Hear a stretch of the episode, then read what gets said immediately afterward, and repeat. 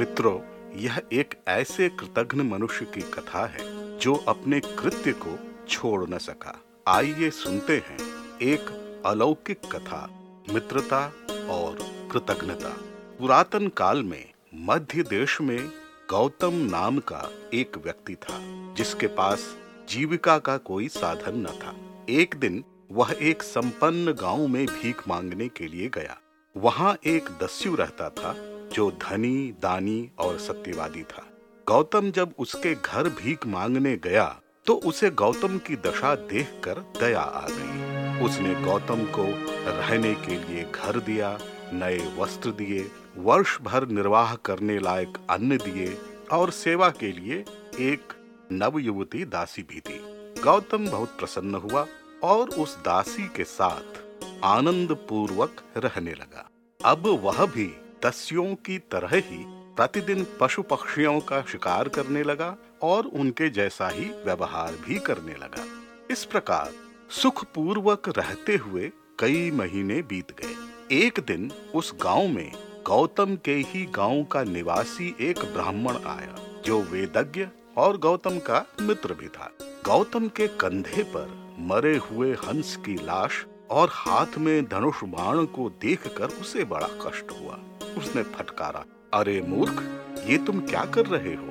मोहवश, तुम दस्यु बन गए हो। अपने पूर्वजों को याद करो, वे कितने विद्वान थे और तुम हिंसा करने लगे। तुम्हें लज्जा आनी चाहिए कि तुम एक ब्राह्मण होकर भी अधर्म कर रहे हो। अभी भी समय है। मेरी मानो तो इन लुटेरों का साथ तत्काल छोड़ दो और सद्गुणों को अपना लो। अपने मित्र की बातें सुनकर गौतम को बहुत पछतावा हुआ। उसे लगा कि उसका मित्र ठीक ही कह रहा था। उसे पापाचार नहीं करना चाहिए। तब उसने निश्चय किया कि वह उस गाँव को छोड़ देगा और अपने जीवन का कोई और उपाय करेगा। उसने कहा, द्विजवर, आपने मेरी आँखें खोल दी। मैं निर्धन हूँ और वेदों का ज्ञान भी नहीं है। फिर भी आपके बताए मार्ग पर चलने का प्रयास करूँगा। आज आप मेरे साथ ही रुके। कल प्रातः मैं भी आपके साथ ही यहाँ से निकल पड़ूँगा। वह ब्राह्मण दयालु था, वह रुका अवश्य, किंतु गौतम की किसी वस्तु को उसने छुआ तक नहीं, और भूखा प्यासा ही रहा। गौतम ने बार बार प्रार्थना की, किंतु वह ब्राह्मण अडिग रहा। इससे गौतम को और भी अधिक ग्लानी हुई। प्रातः काल जब वह ब्राह्मण चला गया तो गौतम भी गाँव छोड़कर समुद्र की ओर निकल पड़ा। चलते चलते वह एक दिव्य वन में जा पहुँचा। वह वन बड़ा ही रमणीक था। वृक्ष फूलों से लदे हुए थे। पक्षियों का कलरव सुनाई दे रहा था। कुछ ही दूरी पर एक विशाल बरगद का पेड़ था। वह उस पेड़ की छाया में जाकर बैठ गया तो उसे बड़ी शांति मिली। जब सूर्यास्त हुआ तो उसे बड़ी तेज भूख लगी और वह उपाय सोचने लगा। उसी वृक्ष पर एक दिव्य पक्षी नाड़ी जंग भी आश्रय लिया करता था। वह ब्रह्मा जी का मित्र और कश्यप जी का सुपुत्र था। धरती पर वह राजधर्मा के नाम से विख्यात था। वह उस वृक्ष पर आया तो गौतम बड़ा प्रसन्न हुआ। उसने सोचा कि उस पक्षी को मारकर वह अपनी भूख मिटा सकता था। इसी आशय से उसने राजधर्मा की ओर देखा। उधर राजधर्मा को गौतम की दशा पर दया आ रही थी। उसने कहा, आप मेरे घर पधारे हैं, आपका स्वागत है। कहिए, आपकी क्या सेवा करूँ? गौतम ने कहा, मैं निर्धन हूँ और धन के लिए समुद्र तक जाना चाहता हूँ। भूखा प्यासा भी हूँ। क्या आप मेरी सहायता करेंगे? राजधर्मा ने कहा, आप चिंता न करें। आज आप यहीं विश्राम करें। मैं आपके भोजन आदि की व्यवस्था करता हूँ। कल आप अपने गंतव्य को चले जाइएगा। आप मेरे अतिथि हैं और अतिथि की सेवा करना मेरा धर्म है। गौतम प्रसन्न हो गया कि उसकी भूख अब शांत हो जाएगी। उधर इतना कहकर राजधर्मा उड़कर एक तालाब से बड़ी बड़ी मछलियाँ उठाकर ले आया। उसके बाद उसने आग भी जला दी। गौतम को और क्या चाहिए था? उसने मन भर खाना खाया और वहीं सो गया। दूसरे दिन प्रातः काल राजधर्मा ने जब उसके गंतव्य के बारे में पूछा तो गौतम ने पुनः समुद्र तक जाने में सहायता करने की बात की, ताकि वह जीविका का कोई साधन जुटा सके। राजधर्मा को बड़ी दया आई। उसने कहा, देखिए, आज से आप मेरे मित्र हैं। अतः आपको अब चिंता करने की कोई आवश्यकता नहीं है। ब्रह्मा के अनुसार वंश परंपरा से, दैव योग से, काम करने से तथा मित्र की सहायता से धन की प्राप्ति होती है।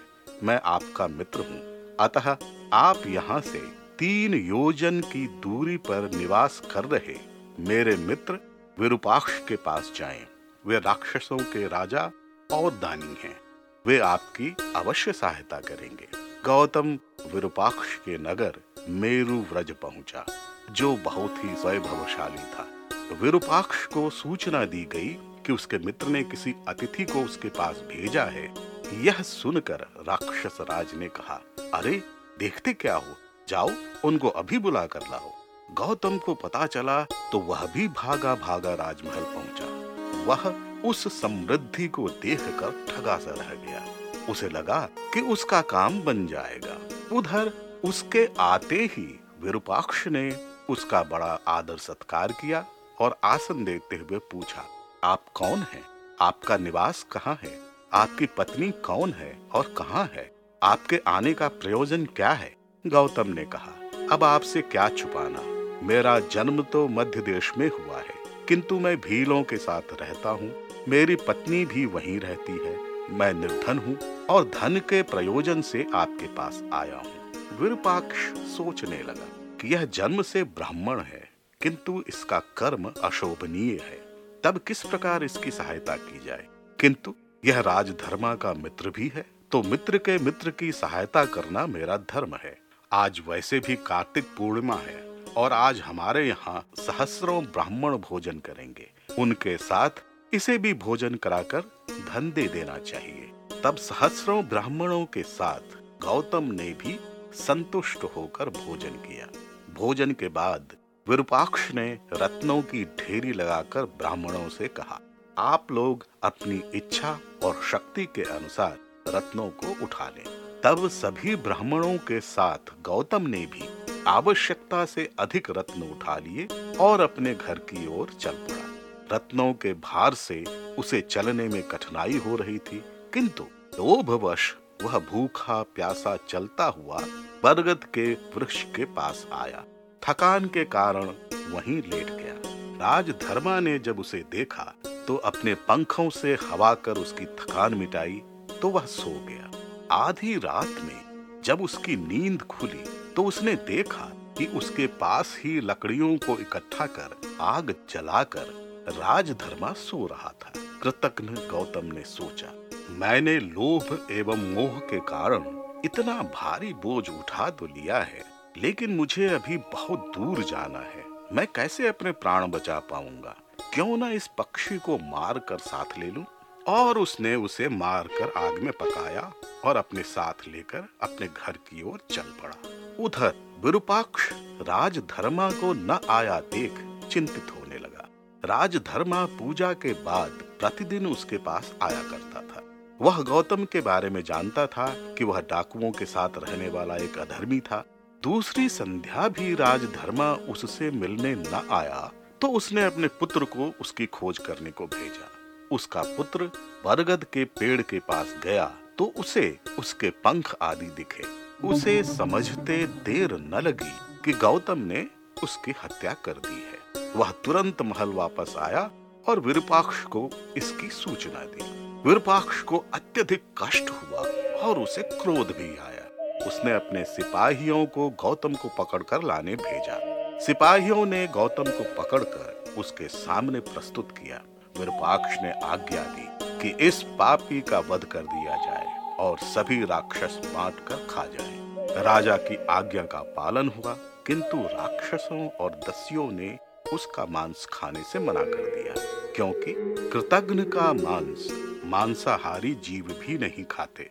शास्त्रों में कहा गया है कि ब्रह्मवधि, शराबी, चोर और प्रतिज्ञा भंग करने वाले मनुष्य के लिए प्रायश्चित बताया गया है, किंतु कृतज्ञ के लिए नहीं। इसके बाद गुरुपाक्ष ने राजधर्मा के बचे खुचे शव को लिटाकर विधि पूर्वक उसका दाह संस्कार किया। दैव योग से उसी समय दक्ष कन्या सुरभि देवी वहाँ आई और उन्होंने अपने मुख से दूध मिश्रित फेन गिराया। जिसका स्पर्श होते ही राजधर्मा पुनः जीवित हो गया। विरूपाक्ष प्रसन्न हो गया और दौड़कर अपने मित्र को उसने गले लगा लिया। उसी समय इंद्रदेव भी वहाँ आए और बोले, यह तो अति सुंदर कृपा रही कि राजधर्मा को जीवन दान मिला। तब राजधर्मा ने इंद्र से कहा, सुरेश्वर, यदि आपकी मुझ पर कृपा हो तो मेरे मित्र गौतम को जीवित करने की कृपा करें। इंद्र ने आश्चर्य से कहा, धन्य हो राजधर्मा, धन्य हो।